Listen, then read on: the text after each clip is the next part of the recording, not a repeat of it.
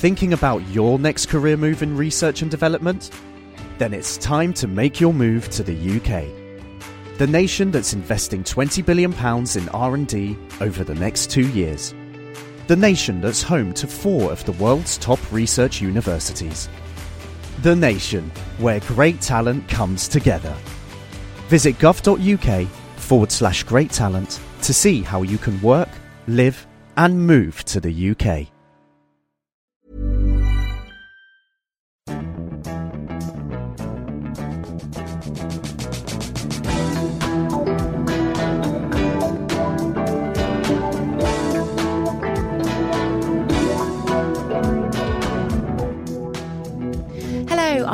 Critchlow, and in this Naked Neuroscience series, I'm busy stripping down breaking hot neuroscience research.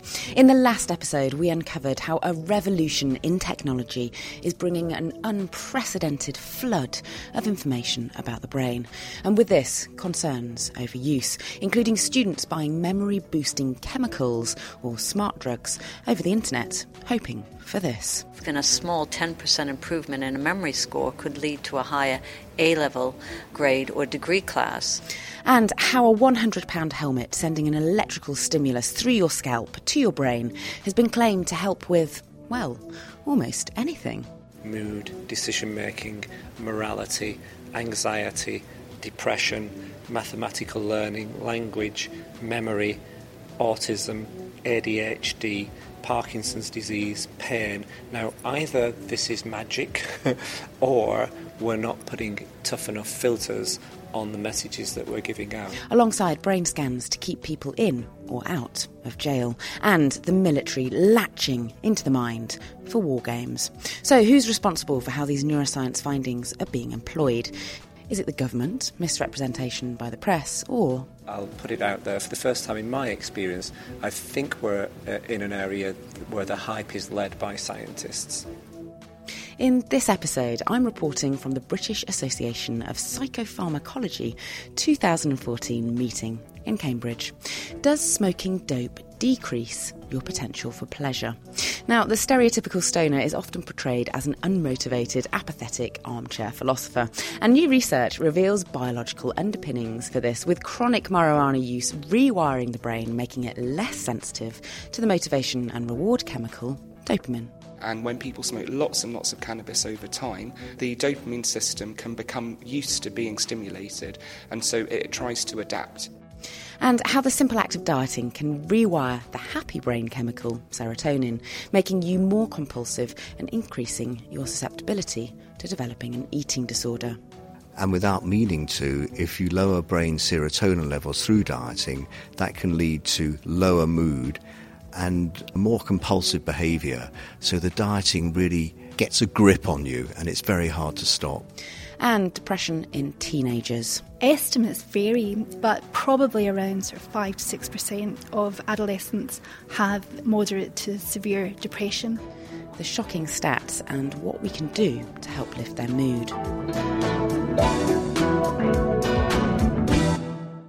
First up, Naked Scientist Kate Lamble met Dr. Kristen Brennand from the New York Stem Cell Foundation. She's been punching into people's skin and using clever chemistry, she converts the skin cells that she picks up into brain cells, which she grows in a dish. All part of a quest to unravel the mysteries that surround the condition schizophrenia. So, schizophrenia is a really common and really debilitating disorder. It affects about 1% of people across the world in every culture and every country. And those who are affected, the common symptoms are hallucinations and delusions. There are, of course, many, many other symptoms, but that is the classic phenotype. What goes on in the brains of people with schizophrenia? Do we know what causes these symptoms? So, that is actually a really complicated question. Actually, just this morning, a paper came out in a really famous journal, Nature, showing that there are now 108 genes that have been implicated in schizophrenia.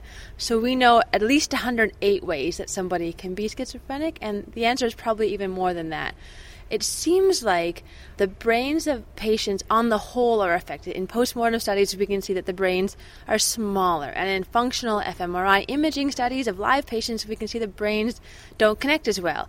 But the short answer is no, we don't know all the ways that things are going wrong in the brain of people with schizophrenia. Why is it so important that we unpick this problem? Is it really important for treatment? Well, I think it's really important for treatment and for society as a whole. As I said, anytime 1% of the people, that's that's 100 million people around the world are affected by a disease. You really want to understand why and treat it. This is a really debilitating disease.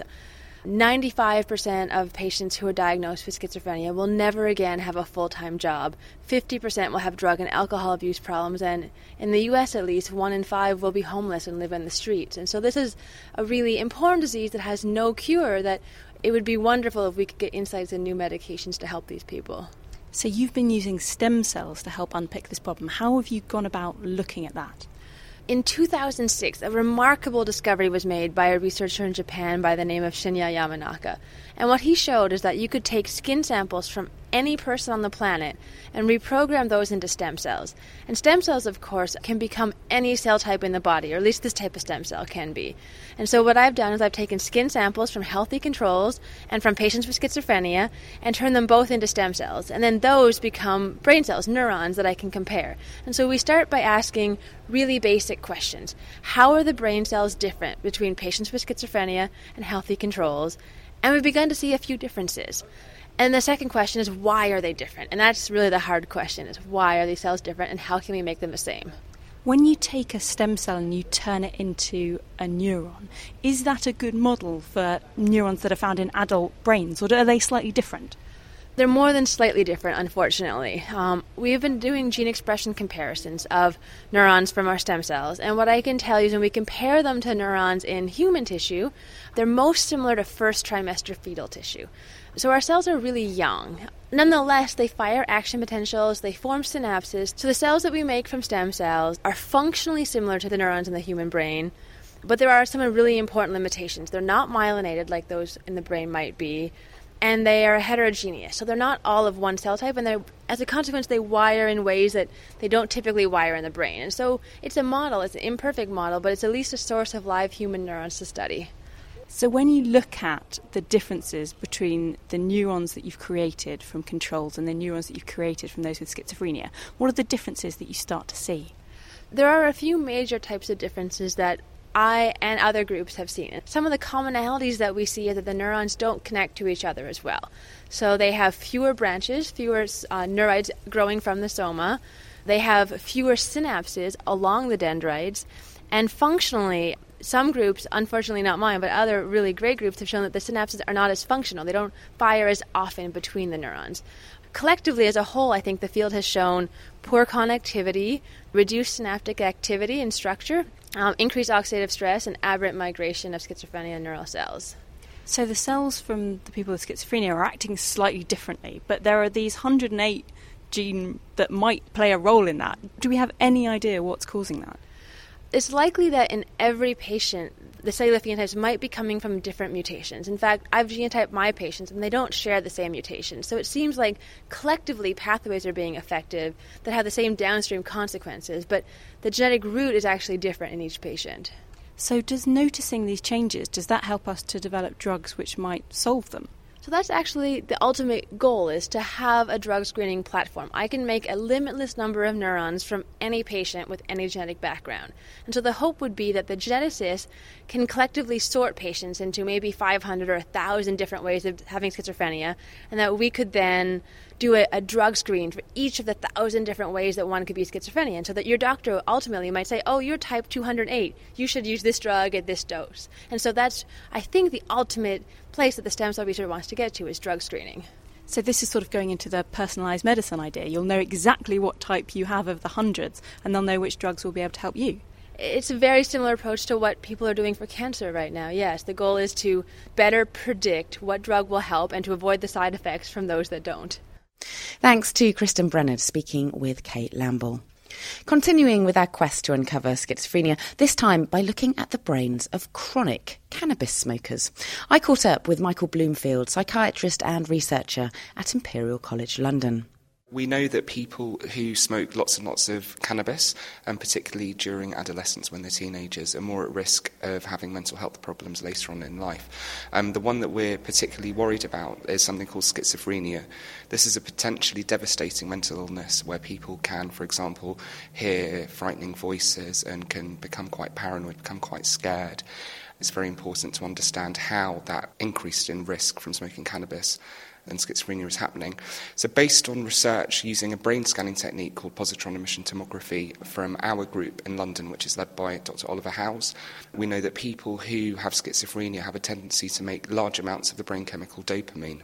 So, we wanted to find out if people who smoke lots of cannabis also had the same imbalance, so also had lots of dopamine, to see if that could potentially explain how smoking lots of cannabis um, increases the risk of schizophrenia.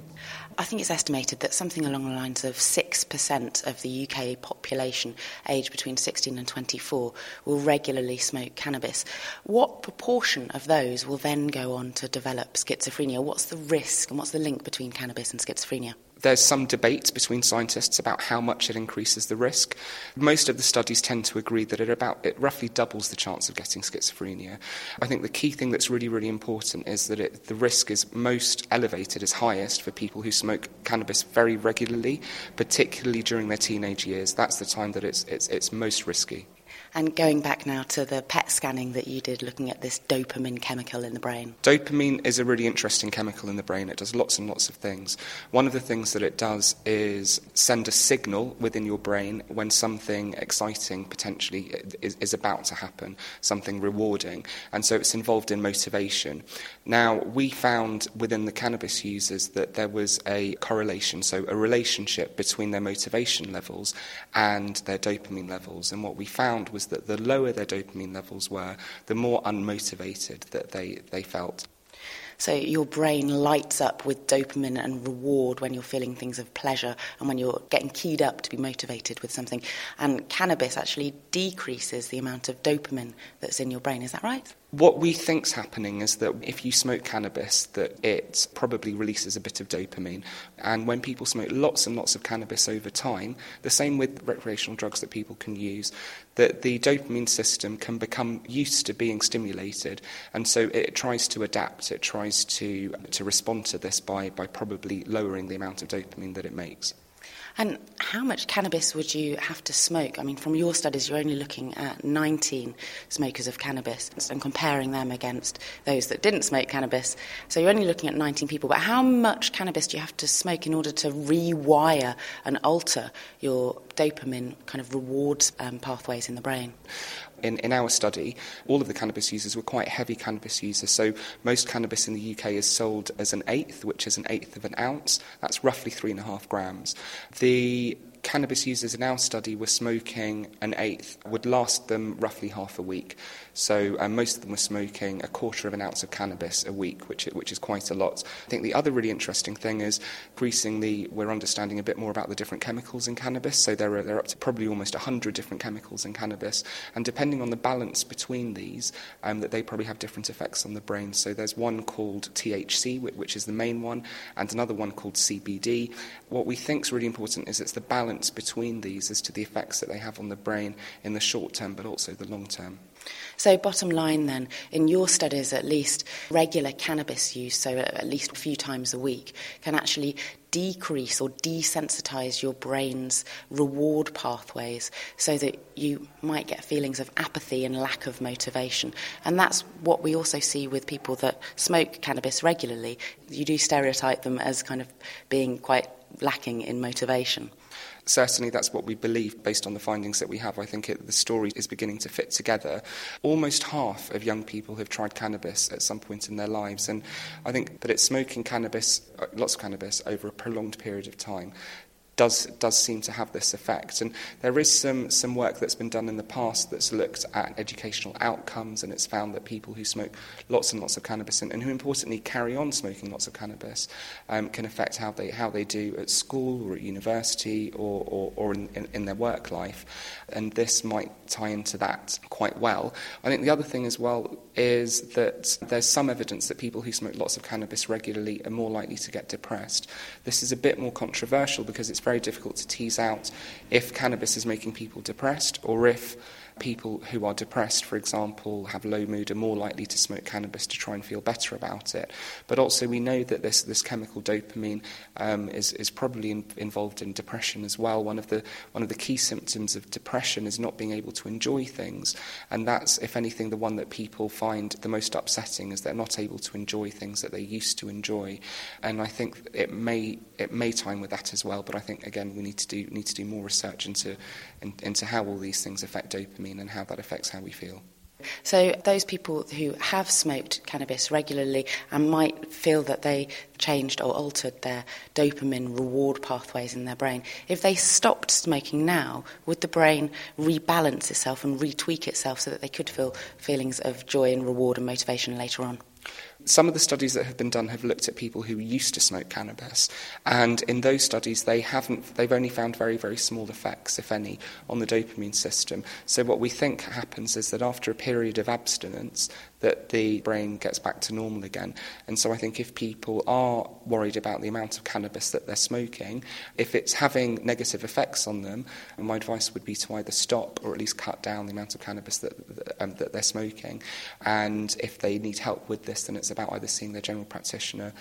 And going back to patients with schizophrenia or psychosis, so, patients with schizophrenia have increased amounts of dopamine, and cannabis seems to decreasing the amount of um, dopamine that your brain is sensitive to. So, in that case, are people with schizophrenia or people that have a predisposition to schizophrenia in some way self medicating with cannabis? That's a really, really interesting question. I think that's certainly a possibility, and we need to do quite a bit more work to tease out um, these, these really important points. In our study, all of the cannabis users, although they experienced a temporary increase in psychotic like experiences, so these are strange experiences that all of us can have in everyday life. Um, none of them actually had schizophrenia, so I think a really good study would be to look at people who did have schizophrenia and who also smoked cannabis. Michael Bloomfield. Next, teenage behaviour can have its ups and its downs, and it's not really surprising given all the brain changes that occur in the adolescent years. But at what point do the lows become clinical depression? With suicide the leading cause of teenage death, after car accidents, how best to diagnose and treat depression in these years?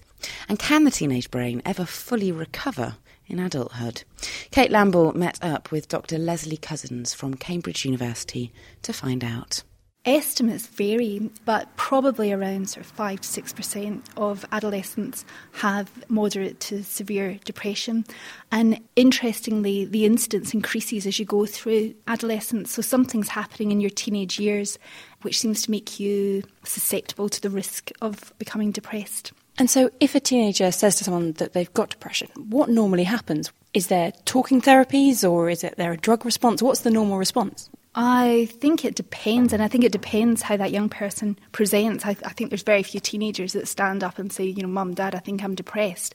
And um, for moderate to severe depression, the treatments are talking therapies and antidepressants. So these antidepressant drugs, if we're giving them to someone, a teenager with their developing brain, sort of there's something going on in their brain, have we tested those drugs on teenagers or are they, are they tested on an adult audience? I think that's a really good point to make. There's two periods in your life where you have this rate of brain development when you're a baby toddler and then in your teenage years. So your brain's changing markedly in this time.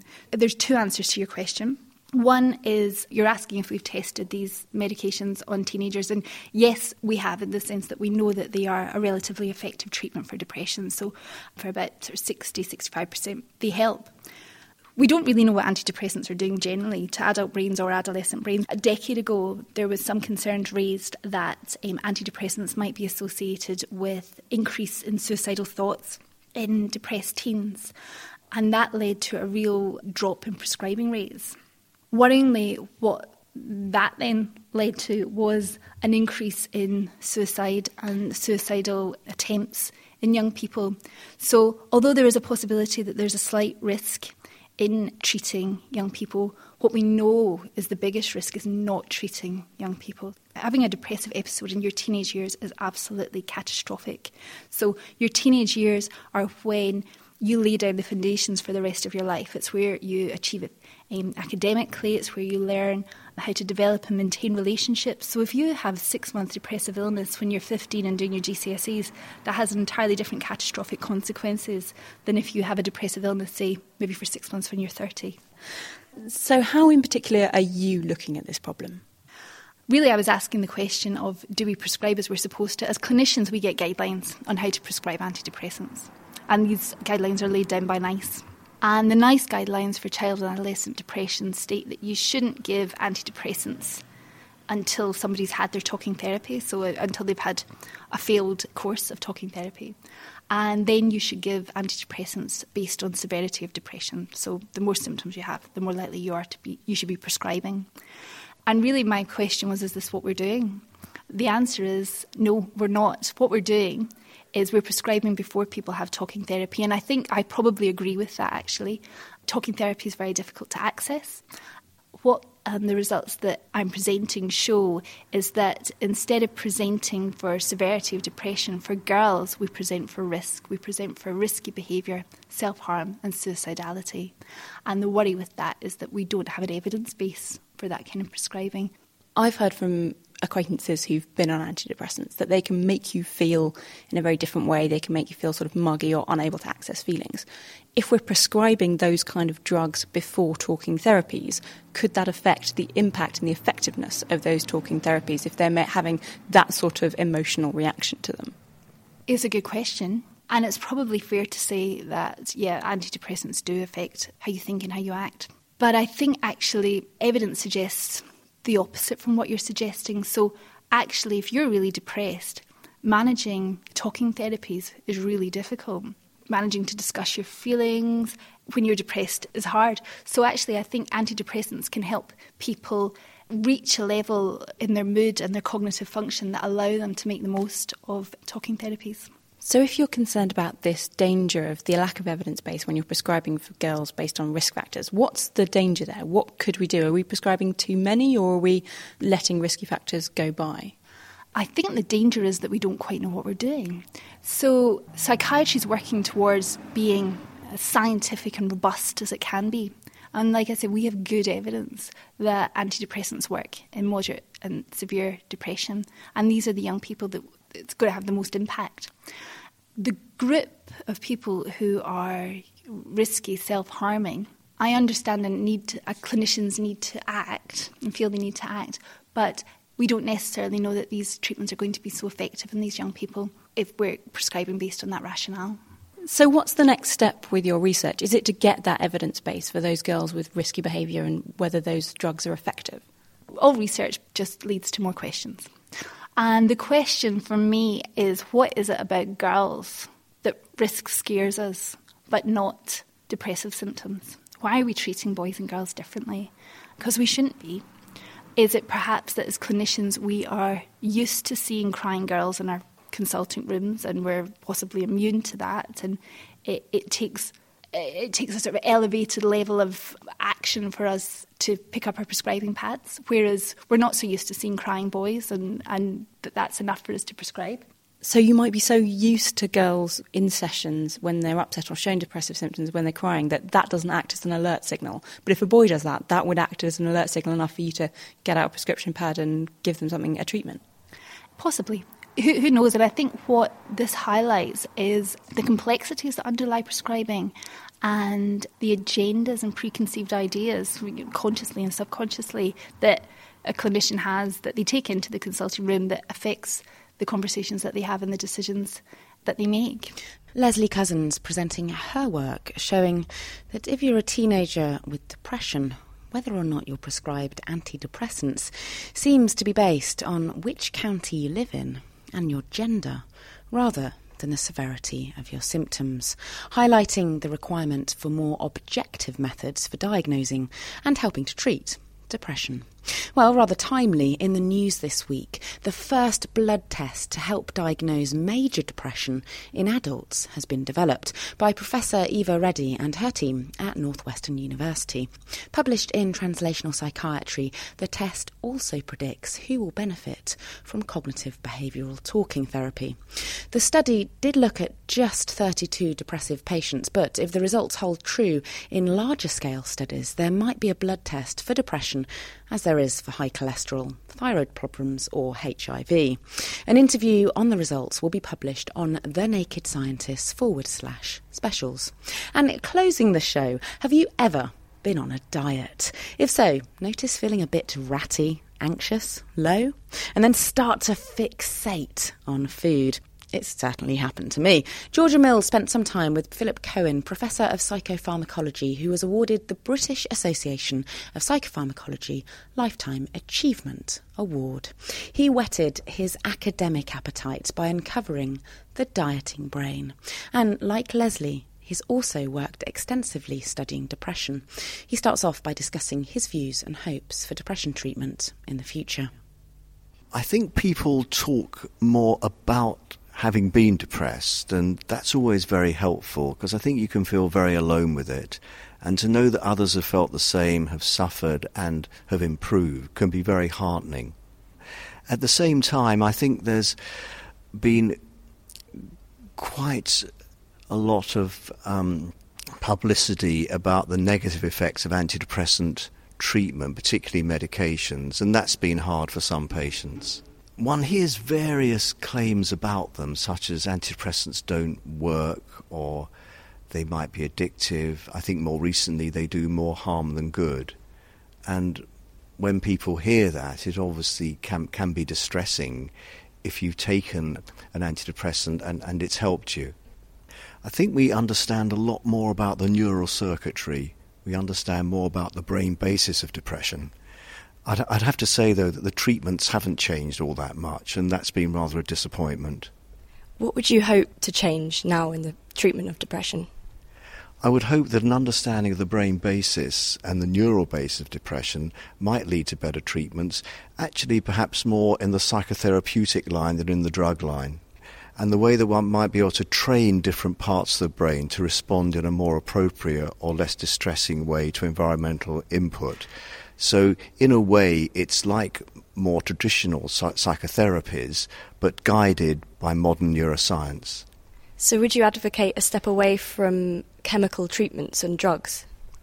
I think they'll always be useful for patients who don't respond to psychological methods, but I think there's a general tendency to say that psychological treatment should be first line where they're available, and uh, I would support that. At this meeting, there's been a lot of work on the role of inflammation in, in depression.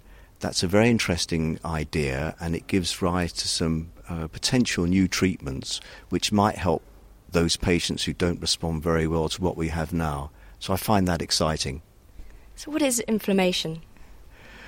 Well, it, it's a process which is um, part out of, of many medical conditions, um, but hasn't traditionally been linked with depression, which is seen pretty much as a psychological disorder or a brain disorder.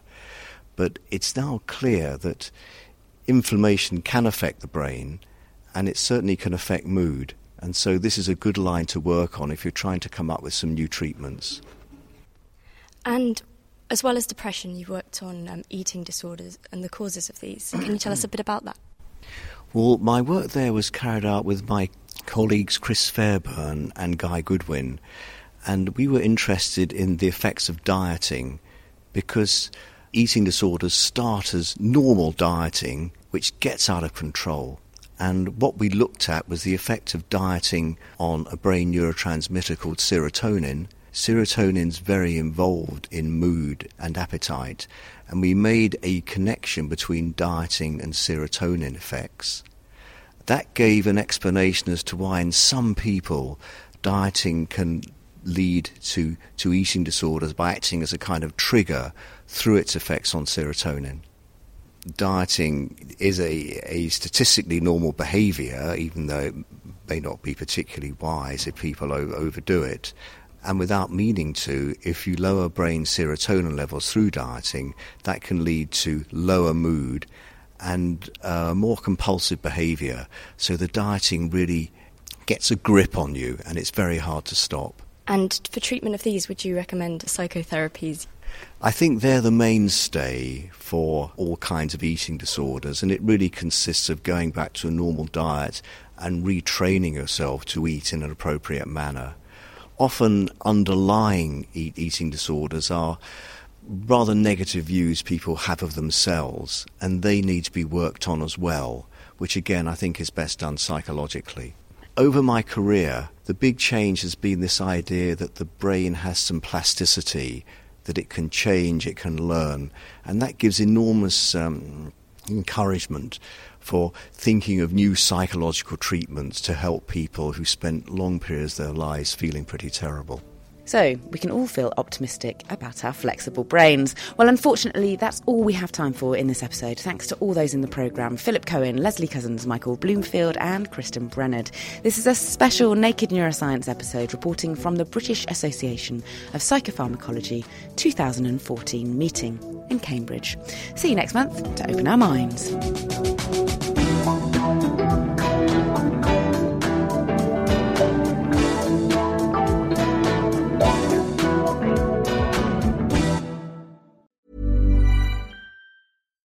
Thinking about your next career move in research and development? Then it's time to make your move to the UK. The nation that's investing 20 billion pounds in R&D over the next 2 years. The nation that's home to 4 of the world's top research universities. The nation where great talent comes together. Visit gov.uk forward slash great talent to see how you can work, live, and move to the UK.